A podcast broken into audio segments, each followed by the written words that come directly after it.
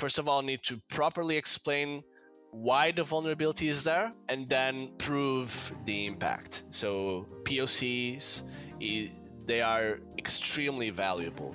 And every time there isn't a poc is like quite painful because the the person reviewing it almost needs to do the bug hunt for for the white hat right? And the poc makes everything clear not just for the reviewers but for the for the researcher itself gm gm everyone my name is DeGatchi, your host and i'm here with GmHacker from Immunefi. how's it going man Hello, glad to be here. Thank you for the invitation. Pleasure to have you on. Um, we've been friends for quite some time, but we've never actually spoken, so this is our first real talkative interaction. Um, so we'll definitely put this one in the books. I think it'll be a great introduction to a great intro would be basically what do you do right now? Sure. Uh, currently, I essentially do triaging, smart contract triaging at Immunefi. Also, I kind of lead the development of any potential smart contract solutions that we do. Yeah, basically that's it.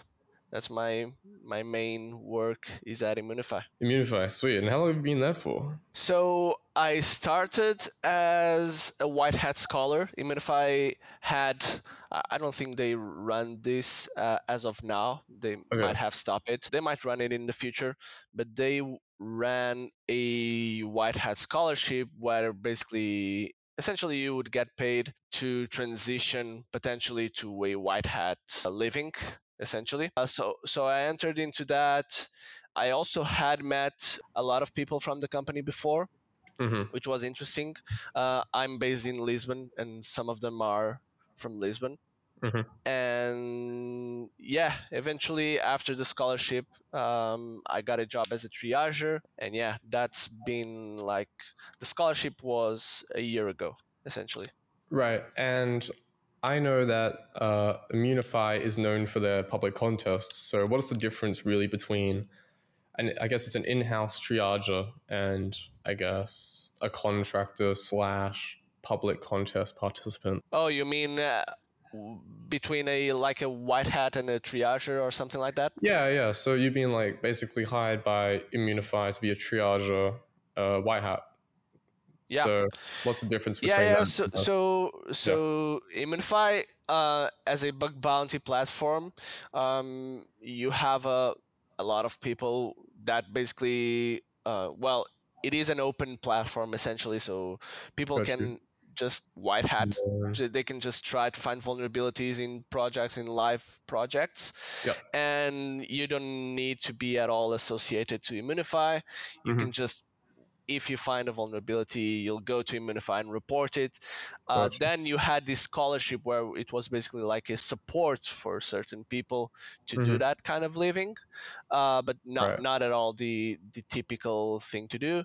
And right. then a triager is actually a a, a person at the Immunefi company uh, associated to Immunefi, and the triagers will will get the bug reports and kind of do well they triage so they will check whether the bug report is valid whether the vulnerability exists and what would be a fair payout for the okay okay researcher. so you're like basically um, you review the reports um, right yeah, exactly. exactly. Okay, got you. Yeah, yeah. Okay, I thought triager as in like you're an in-house security. Okay, that makes complete sense. Maybe it's just the name.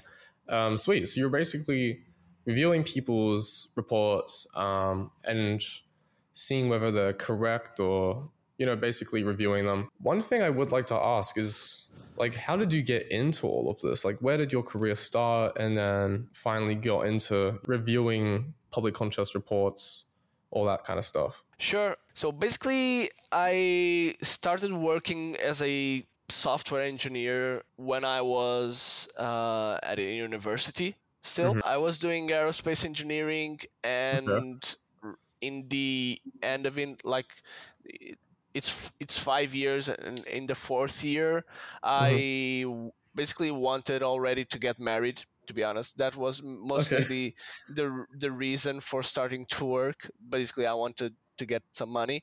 So I started working as a software engineer. I, I had the the the luck basically of of starting that sort of work. I had to learn most of stuff at the job, though. I, though I had learned how to program uh, in C in low level languages, and essentially that was more of a even it grew to be sort of embedded systems engineering, a lot of microcontroller stuff, also just the typical Raspberry Pi and server. So it was uh, it, it grew to a sort of sysadmin position or sysadmin kind of job and yeah it, that's how i started and, if, and i and i immediately understood that actually what i wanted to do was yeah code yeah, yeah. being a software engineer etc I, I then transitioned into the banking industry, work okay. at a bank.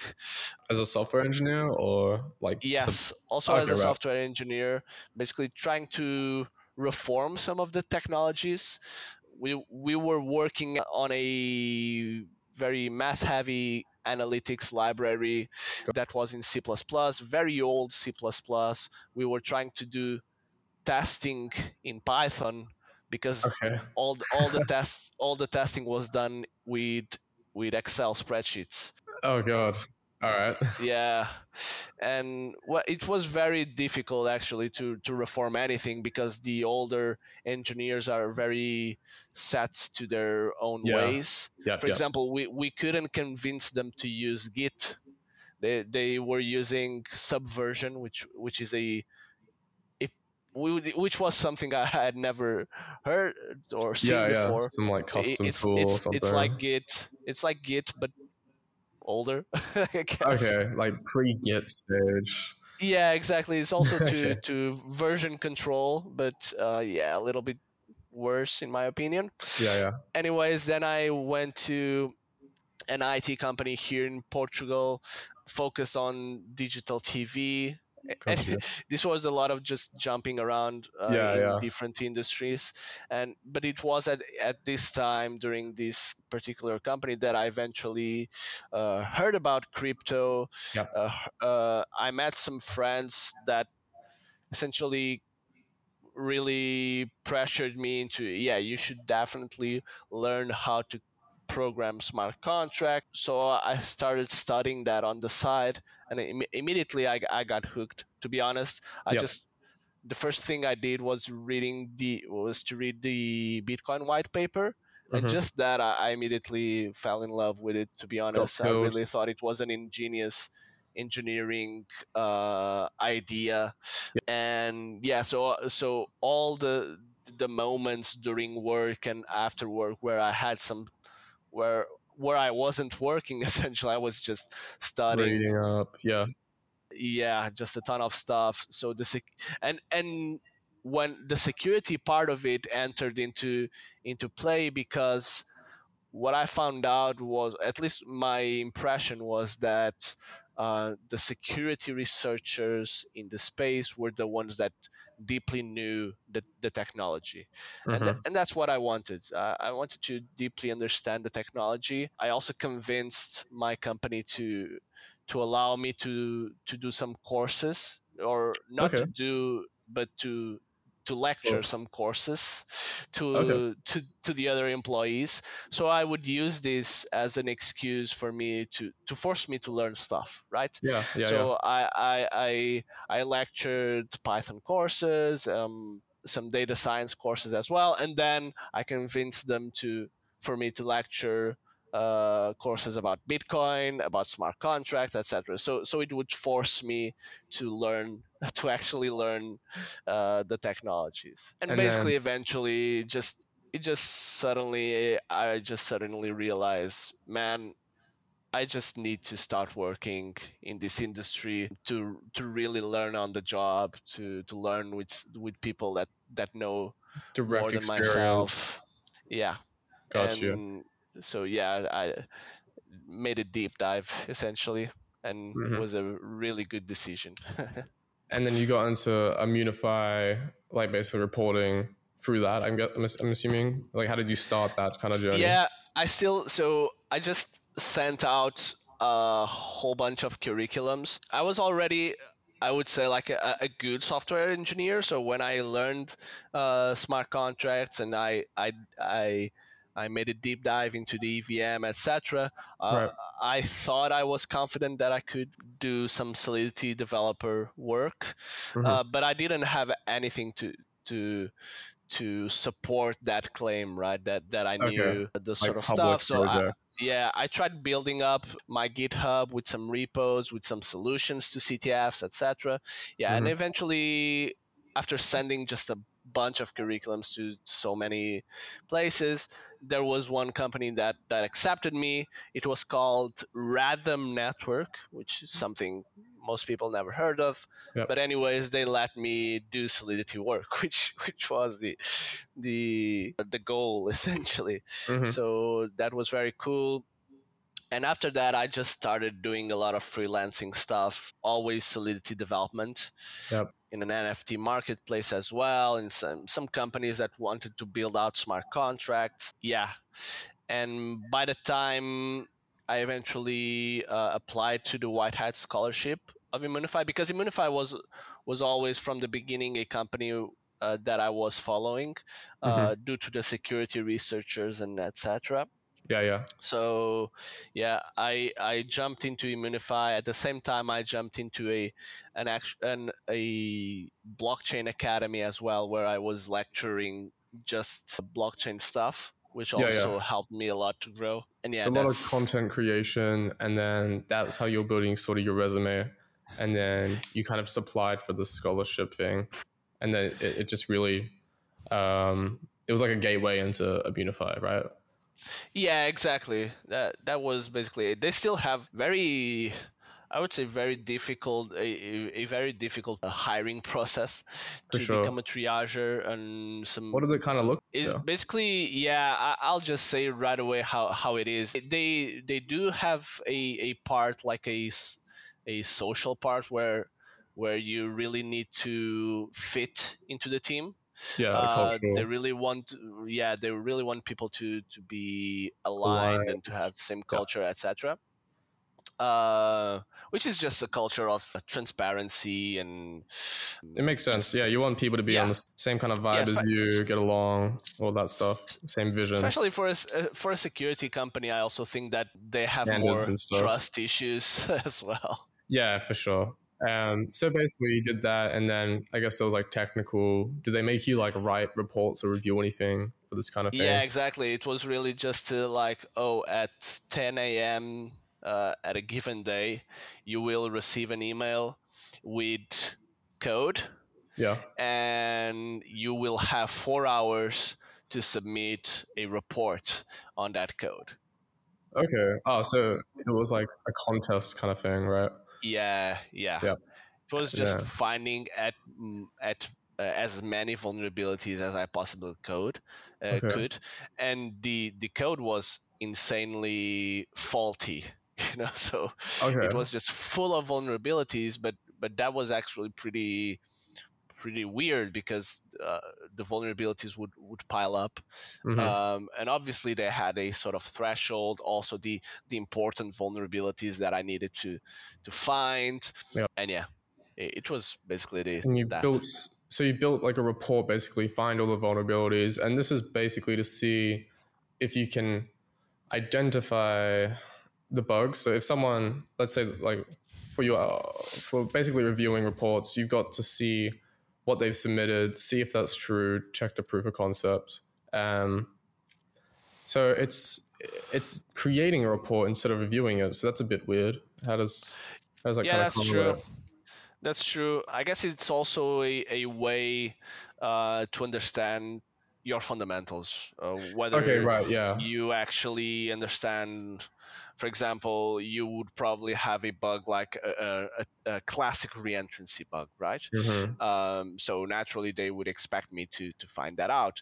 But maybe mm. there were a little bit more uh, some some bugs that that were harder to to to eventually reach a meaningful impact, for example. Yeah, yeah. Those those bugs uh, will will tell a lot about your skill set, for example anyways, it's not the same as uh, well. Finding bugs is not the same as reviewing, reviewing. a report. because you're given the uh, answers, yeah. right? Yeah. So I exactly assume... the the report will have the answer, or, or or maybe not. It's not it's not as straightforward, but but yeah, it's it's more like mm-hmm. it, it actually tells you to look at this specific part, right? While, yeah. while when when when hunting for a bug, you don't mm-hmm. know where the bugs are. Yeah.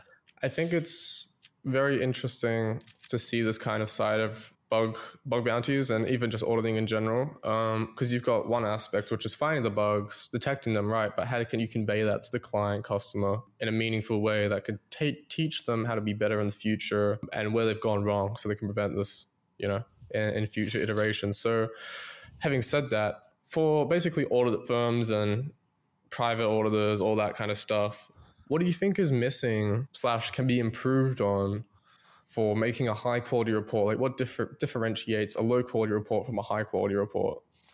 Oh wow, that's a heavy question.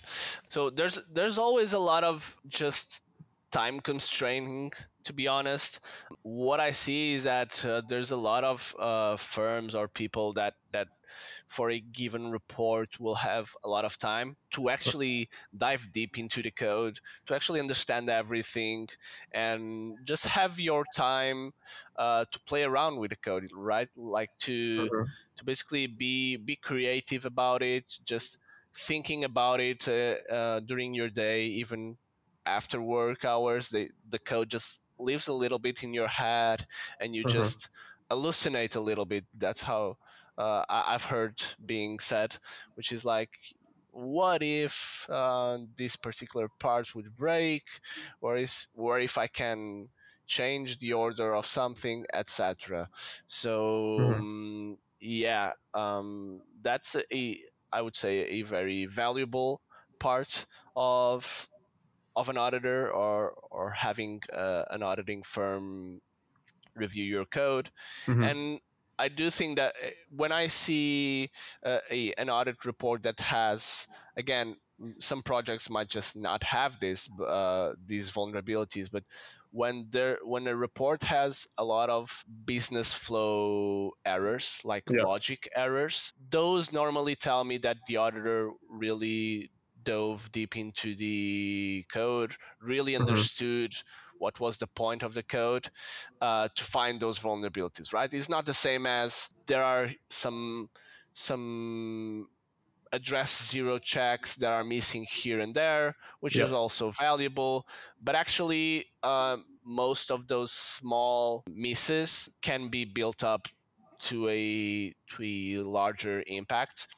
Mm-hmm. and and yeah you you typically see reports with that. You you immediately f- think that wow the, these reports okay they they they do have uh, quality but again mm-hmm. all auditors will will have time constraints so uh, yeah. for example for for Code4rena typically the bugs found they they are found uh, in a speed running style right yeah, where, yeah. where auditors don't have as much time to just dive into the code and, yeah. think about Fully it etc yeah yeah and yeah so i guess like um, let's say we do have these kind time constraints. What do you think are like some really best practices for making a quality report in the shortest amount of time? Like if you have like you know a week to do a week or two for a report, um, basically. do you, yeah. do you mean in like the uh, just the report quality? Yeah, report quality. Let's say they found the bugs okay. already and they have like a short amount of time to write a report. Um, how can they make it, you know, really top tier quality for the amount of time they have? Yeah, good question. I, I, think also that applies to bug hunting as well, uh, not just yeah, auditing. Exactly. So yeah. the the most important uh, part, white hats and auditors, quite often they they just uh, assume that mm-hmm. the project because the code is from the project, they will understand a lot of things. So they can just write a report that doesn't need to say it, it can omit a lot of the details Mm-hmm. okay which is not a good approach because often enough you will mm-hmm. have people reviewing those reports that are not like fully familiar with the code as a project like the triagers yeah. the judges etc and it should be pretty clear what the impact is of yep. a bug so meaning not just like fitting it into a vulnerability type, but rather okay. fitting it into an impact type. Okay? okay? that's how, for example, at Immunefi we we check the severity of of bugs. Yep. It is completely correlated to impact. So you can find a, a, a reentrancy bug in a given smart contract, but it all will depend on the actual impact of that vulnerability. Okay. Gotcha. And so t- for that, you first of all need to properly explain why the vulnerability is there, and then prove the impact. So POCs, mm-hmm. they are extremely valuable, and yep. every time there isn't a POC is like quite painful because the right. the person reviewing it almost needs to do, do the bug hunt for for the white hat, right? And the POC makes everything clear, not just for the reviewers, but for the for the researcher itself. Yeah, yeah, solidifying that actually works. Yeah, exactly, and and, and most of the time it can actually tell you, oh, after all, the impact is not as meaningful as I thought, or there is some particular part of the code that actually doesn't allow me to do this especially for speed running this is super valuable to to to really make sure that you are actually reporting a, a a an existing vulnerability. So, touching on proof of concepts, yeah, since that's such a critical thing for a report to be you, you know high quality, how do you actually make a high quality proof of concept and presenting that to your client? Good question. So, doesn't need to be like super code heavy, uh, but also shouldn't be pseudocode okay right. and it shouldn't be bullet points and nothing like that if you want to have like bullet point explaining you put comments explaining uh, the code of your poc okay mm-hmm. but it should be uh, the ideal is always like a test script where right. the client can just have it and run it but i'm thinking mostly in bug hunting like at Immunefi. But in okay. audits, normally there isn't like a ton of time to do a full test script.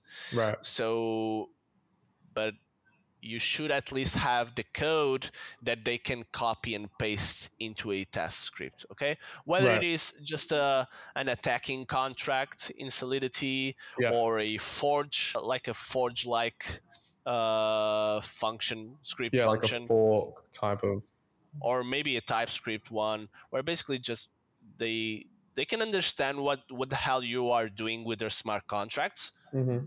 but just by looking at the calls. Mm-hmm. But also they can run it if if they are, or or or at least there's there's a, a very small amount of steps to to allow them to run the proof of concept. Right. So if you want to present, I guess there's two ways of doing a, uh, there's two things I want to touch on is okay, so we're talking about off chain, I mean, yeah, off chain reports and audits. So the state isn't actually live and you haven't got it initialized in any way. So how would you make a sure. proof of concept that can be executed, but you haven't it's not actually deployed. So I guess you would have to deploy it first, put all the state. And if it's a massive repo, right, how do you do that in effective effective yeah, way? good question. So you you can just uh, create a test a test file or a function or a test function just like the the tests that the project already has hopefully if it has tests yeah uh, yeah exactly so you can just do it uh, unit test style okay not right. running against uh, live live State. addresses yeah. uh, because they don't exist but as if you were running a unit test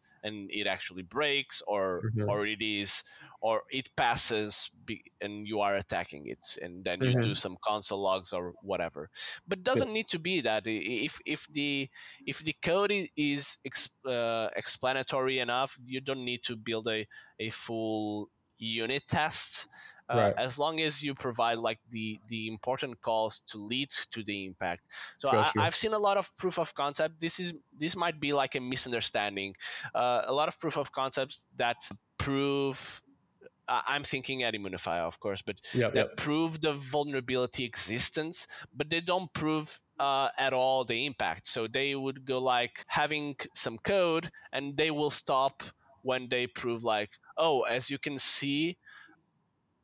I can, I can, yeah, I can call this uh, more times than it should, for Mhm. example, or something like that, and then you'll have like a comment saying, so because of that, you could drain the contract. But you're like, oh, whoa, whoa, whoa hold on a second. So how do you drain the contract, right? You, you Right. need to provide also the code that will do that. And Yeah. there's a just a this is so frequent. This is really like oh, really? the, the majority half of it. yeah, yeah. Majority of proof of concepts will do this. Will will just well, well, even even the the like elite hackers, they might just assume that you understood. Okay, uh, at this point, I'm pretty sure you understood that I could damage your contract heavily. But often enough, it's not at all obvious. Yeah. uh, and and and in others, it's just like, oh, because of that, you can you can uh, I can drain your your contract, but they might just not know how to exploit the vulnerability actually. So they Mhm. need to provide. And, and actually, this is just the proof of concept is is for the researchers' benefit. is It's like Yeah. a, a really good argument uh, argumentation, really making the case for the bounty they want to get paid. Um, so if your proof of concept is really good and really explanatory and and and makes everybody understand the impact really well, Mhm. then it will be easy to provide you a fair payout as well. Mm. Interesting.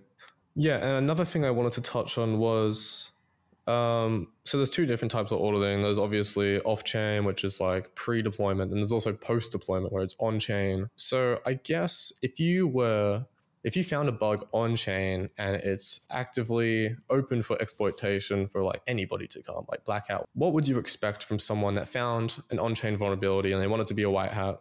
How do you think they would structure the the report and this process of actually bringing the white hat into, existence and like notifying the team, etc., like that? How do you, how do you think that goes? So you mean from the point you find a, vulner- a live vulnerability, right? Yeah, let's say I've been like I've been studying a project for a little bit, and oh, Yeah. I found something, and it's let's say it's already been audited, but I found something while it's been deployed. How do I disclose that? What's the process? Um, what's the proper Yeah. way?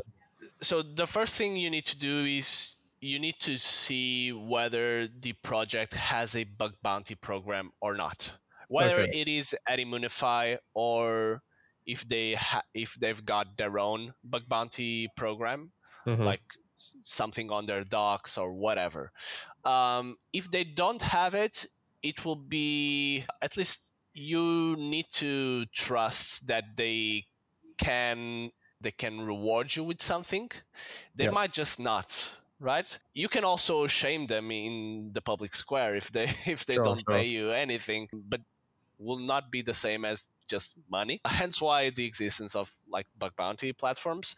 Yep. but if if they don't have it i would still advise of course to report it responsibly. So you would need to to speak with the team uh, like enter their discord or something find some someone and dm them something like that like hey i found this thing i think it's pretty critical let's chat or something like that right Yeah. and eventually you would you would need to provide them the proof of the vulnerability they've got Right. and then pray a little bit that they will reward you something yeah.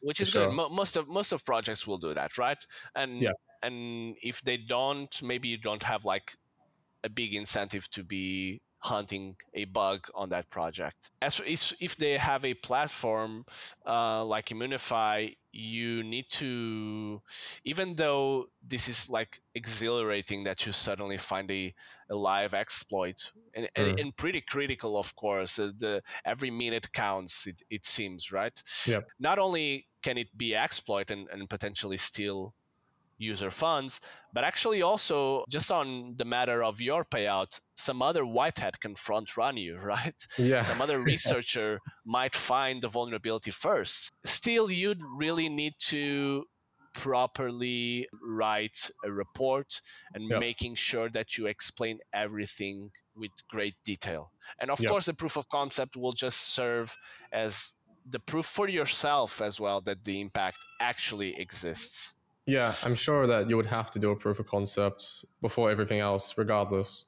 Um, yeah, exactly. Looking at it, exactly. To make sure it actually is exploitable. Uh, otherwise, yeah, I, I would all, always recommend that you do the proof of concept before, uh, unless you are like absolutely sure and you are a seasoned uh, white hat. Otherwise, you just need to really yeah you, you should build your proof of concept first to to make sure that the vulnerability exists before you start like putting a team uh, into incident response mode right mm-hmm, and, and yeah. suddenly it's nothing and and people just got stressed out about it one thing i would like to touch on is so if if you're making a report for uh, basically a private audit um, I guess how would you even build a reputation from just private audits, right? I, I guess it just becomes like networking and not really publicizing anything of the reports, even though that might be like a massive, you know, key thing. So how do you like? The question is, how do you expand your network if you're just doing private audits for let's say a few people? I see. Private audits meaning that, but but then you can show off your reports, right? Mm-hmm. Uh, I guess if they want, if they don't want it like disclosed, how would you Ah, that's unfortunate. Yeah, definitely. Uh, even at Immunefi, there's a lot of bug reports, really juicy ones that don't don't ever see the light of day because gotcha. um, the, yeah. the project doesn't want doesn't really doesn't want it, and the mm-hmm. researcher agrees. So you you never actually see, even if mm-hmm. it is a, a huge bounty.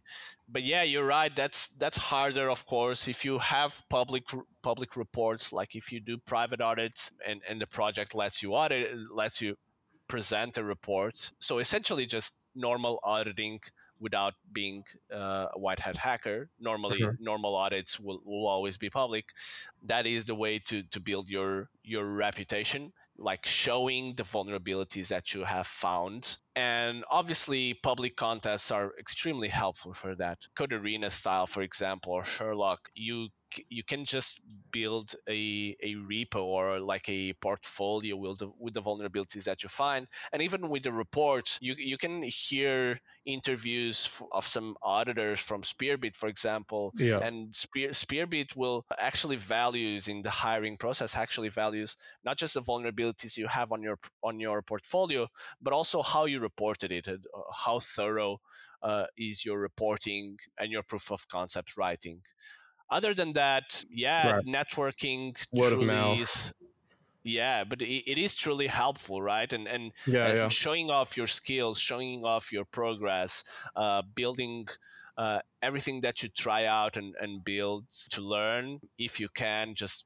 publicize it just put it open source share it on twitter yeah. talk with other people that that also have the same interests all of that is super helpful. Why did you choose to get into basically bug hunting, like report reviewing instead of the actual process of, you know, attacking? Yeah, why did you choose reviewing over participating? Sure. Mostly, I, I, decided to enter the Immunefi company, right? I knew some people there, and I knew also that working with them would provide me a really valuable experience. I still have much to learn, and hence why I, I, I thought uh, that joining a company would help me with that.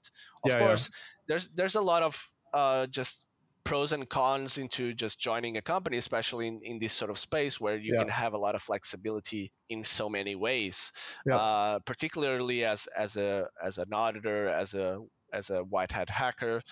But there's also value to basically going to some place where you where you see people that inspire you and that have more experience than yourself and just mm-hmm. learn with them so for example the the spearbit model for me is like a such an intelligent one where you mm-hmm. have teams and, and juniors and then associate whatever seniors leads or yep. whatever they're ranking, and the higher ups will help the smaller ones, the ones with less experience, and you just see those highly experienced uh, security researchers in action right Mm-hmm. you see you hear their tips you work with them Right. that's a super valuable experience also the experience of just being standalone uh, hunting and just grinding it's it's really good as well there's there, there's there's much to learn on that in report reading, it's a completely different field to finding the bugs directly. And are you like working under people like apprenticeships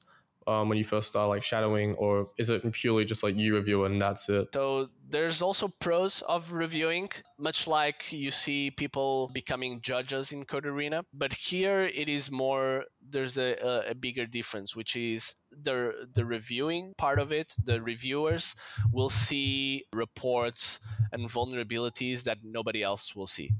Okay, right. A, a huge chunk of reports are private.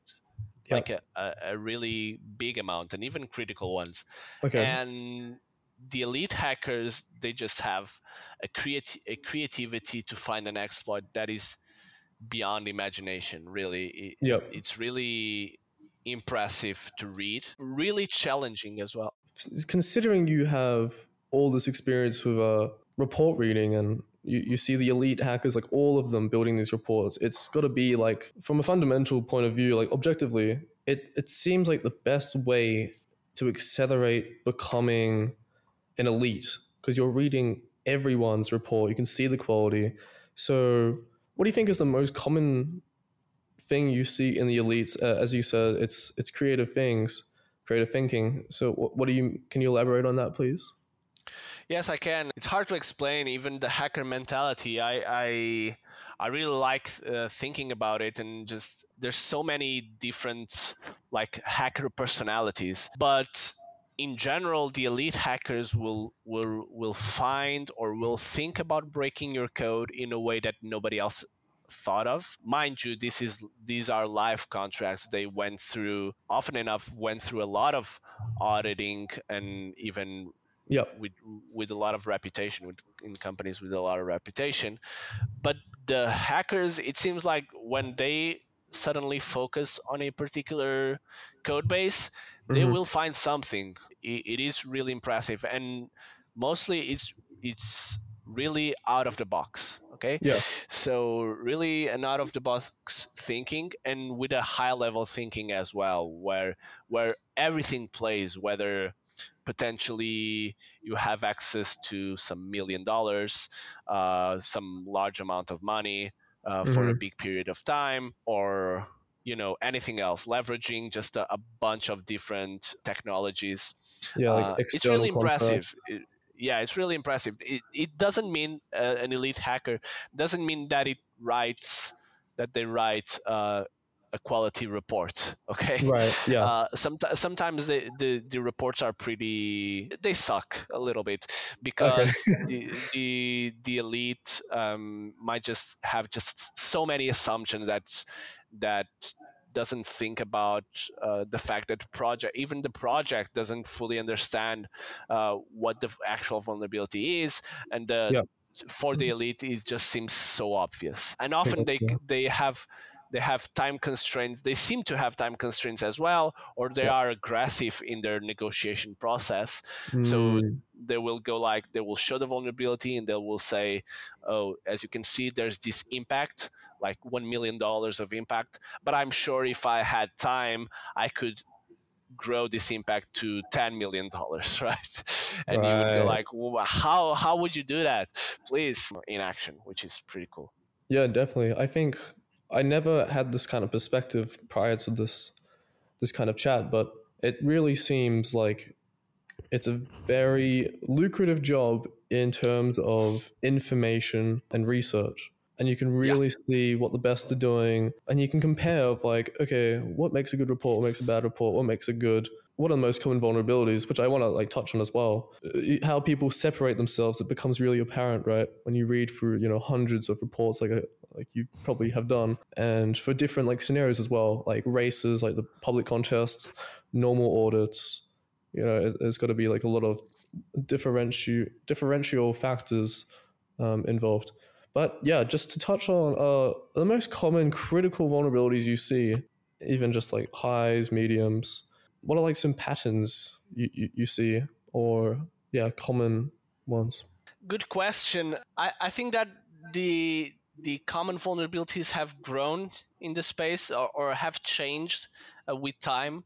Yep. Uh, you would see a lot of vulnerabilities that were typically found, like uh, for example, reentrancy. Of course, the the one that the most f- famous one. Yeah. Uh, always, they still exist, as you see from Pascal's repo on reentrancy attacks. They mm-hmm. uh, he he keeps the those records, and they still get exploited, right? So you don't yeah. even see the ones that don't get exploited. But you can also see that they start to be less frequent. So yeah. uh, I think that the the bugs that that start appearing they are more complex and they tend to require you to deeply very deeply understand the code. So you no longer have those sort of bugs that you are just scanning through solidity lines and there's a solidity line that is inaccurate, right? right. There's a solidity line there that or or there's a missing solidity line. Yep. No, the the difference now is really about business logic. Mm-hmm. state machine changing, for example, if you see some of Trust's audit reports, for example. Yeah. Uh, and he's the same like, like that in, in just bug hunting. Most of his bugs are, are like finding, basically envisioning, seeing the, the higher level state machine that a given protocol is, mm-hmm. and managing to find the state that the projects, that the developers were not aware that it could exist, right? Yeah, like like a symbiotic relationship kind of thing. Yeah, exactly, and, and it, it is it is you really need to to train that muscle of deeply understanding something, and also just having the creativity to think without without developer assumptions, thinking yeah. how can I jump into this weird state even if they think uh, mm-hmm. it is not possible i see yeah, a lot of the critical bugs are like this. You can you also see some that are simpler. Yeah, like input validation, access control. Exactly. Yep. Exactly. But they they start to be less and less frequent. Of course, uh, yeah. The the bugs now require a, a, an actual deeper understanding, right? You can still see some bugs, and and back in the day, you would see a lot of bugs that were just you know those lines. So even Simple. people that didn't didn't understand anything about blockchain, didn't yeah. understand anything about the EVM, uh, still they would have this hacker mentality or this uh, threat modeling approach where they would just manage to find the vulnerability anyways, even mm. if they didn't understand very well why it was a vulnerability or something, but they, they mm-hmm. managed to break the contract, so they report it, which is interesting. Yeah, uh, super yeah. interesting. I would like to touch on since you've gotten into this field and it's taken you, you've got, you know, we all go through like those, you know, jumping career pathways, stuff like that. Um, I think if you were to, I guess, redo your whole career, or like at least redo getting into this field, uh, rather, how would you kind of accelerate the whole process again? I think it's good to look back at it, right? Sure. Yeah, yeah. I think it's a it's good to to like evaluate your decisions as well, just for better decision making in the future. I would love to have jumped into it sooner, right. not not just to find, not just to manage and to nail opportunities sooner, but just just because the industry is so is so interesting. Uh, I wish somebody had had talked about it uh, in university or, or, or right, something right. because it's so interesting. And and right now with with with, with work and and stuff, um, yeah. it's harder to sometimes have the time outside of work to to dedicate to like continuing to learn some some stuff that is outside of your normal work right? Yeah like diving into new languages for example or or yeah. you know zk technology all of those i mean there's so many rabbit holes in crypto that that is insane. Right uh, yeah but, so but with with regards to my career path I guess I, I would definitely have given more uh, emphasis on public good building uh, and on open source coding Yeah. because it it was it was something that I ha- I didn't have experience on. Mhm. Um, all my companies uh, previously just had everything uh, closed source Mhm. and it is super enjoyable to to not only build your own things but Mhm. also to to go to some other code and contribute uh, it's it, it's really enjoyable i really like it and i should have dedicated maybe more time on that because I, I didn't know it was such a valuable thing not just for Right. yourself but just for building uh, your your yeah Got definitely you. Yeah, and I guess what does your kind of like daily schedule look like um, in this ideal world where you want to do what you you're doing efficiently and most effectively um, to get as much out as possible, most optimal, I guess. Um, yeah, what what does your daily schedule kind of look like? Um, or if you're trying to like change it, if or if you're like currently changing it or want to change it, what what does it look like to be most optimal? Sure. Um, so I started early working on Immunefi stuff. So, so like 8 a.m.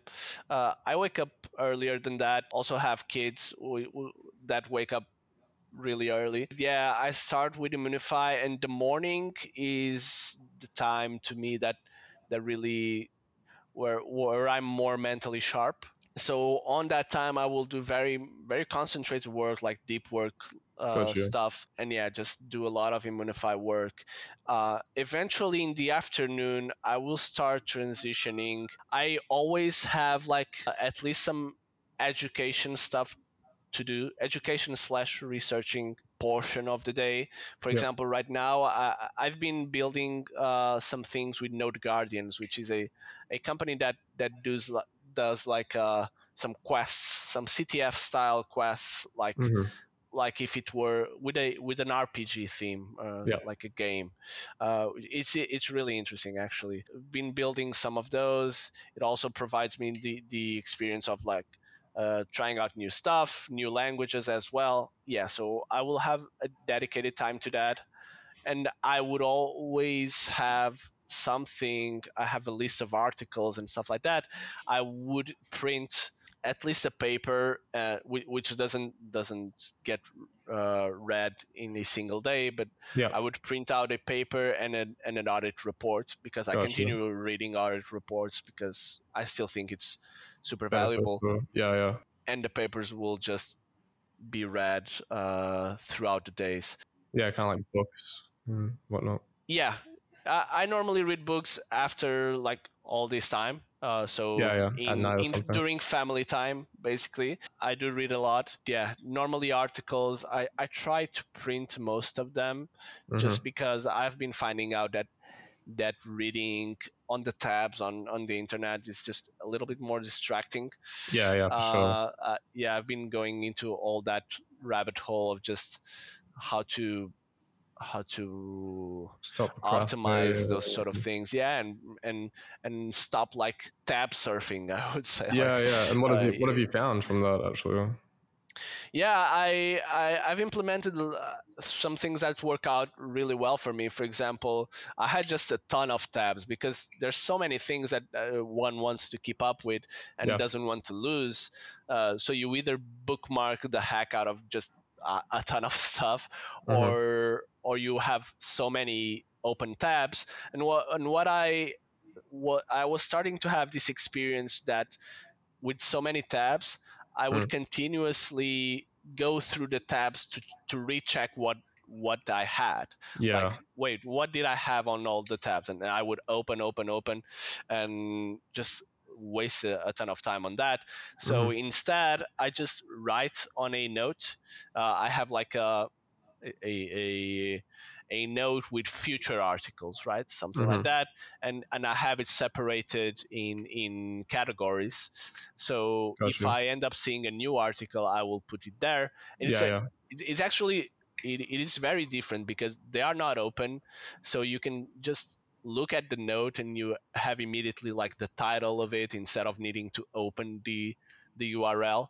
You mm-hmm. just have the title and the categories. So if you have time, you can go to let's say I have like 20 minutes or something. So I can go to the the small articles section and just grab a few of them, right? Yeah. Or maybe I have an hour, or, or for the weekend I go to the papers section and I print out a a, mm-hmm. a paper. I've been uh, I found that to to, to work uh, mm-hmm. a lot with me. Also to also having a list that that is like next articles to read, and if I want to really read another one, for example, Uniswap v4 just came out, right? Yeah. There's a there's a new article on that or whatever. I really want to read that. I need to read first the the f- five uh, articles that I have on my next. So yeah. only when I read those five, I can Move input on. some others. Right. Anyways, so like I'm just trying out. yeah. yeah. For sure, man. We are running out of time here, but I think it's been a pleasure. You've opened my eyes to the world of reviewing audits, um, audit reports. I think it's actually quite an interesting field now. I, I, thought initially it was quite boring, but now I can definitely see the value in just reading reports. And I think anybody trying to get into what you're doing or auditing, they should definitely read reports from the best, the best um, people that have found criticals and just like top tier, I guess, companies as well. Maybe what are your? Do you think top tier companies do really good reports as well, or? Yeah, yeah, yeah. They the, yeah, there's yeah. a lot of companies that also bug hunt. Yeah. yeah, definitely they do they do good reports. Though I mean, uh, some audit reports from from from high high ranked firms might might not be that good. Uh, just the auditing ones because okay. they, they might just try to like increase the severity more than than it actually is. Oh, I see that happening often. Uh, yeah, and that's not beneficial in long term, is it? No, that's not at all. Just like yeah. uh, I I I I had shared one on Twitter. I will not name the, the firm, but it is a it, it is a high rank one that had a report which uh, on a bug that was just the it was not a bug. Uh, it, it, was like um, instead of using the ownable, like having yeah. a, a, an owner, um, just recommending to use the two-step ownership, uh, okay. which is like you you have a, a function call that that starts the transitioning to okay. an address yeah. and then that address needs to accept the ownership. Anyways it is to avoid you mistakenly sending the ownership to some other address but it was considered like a high vulnerability which is like what?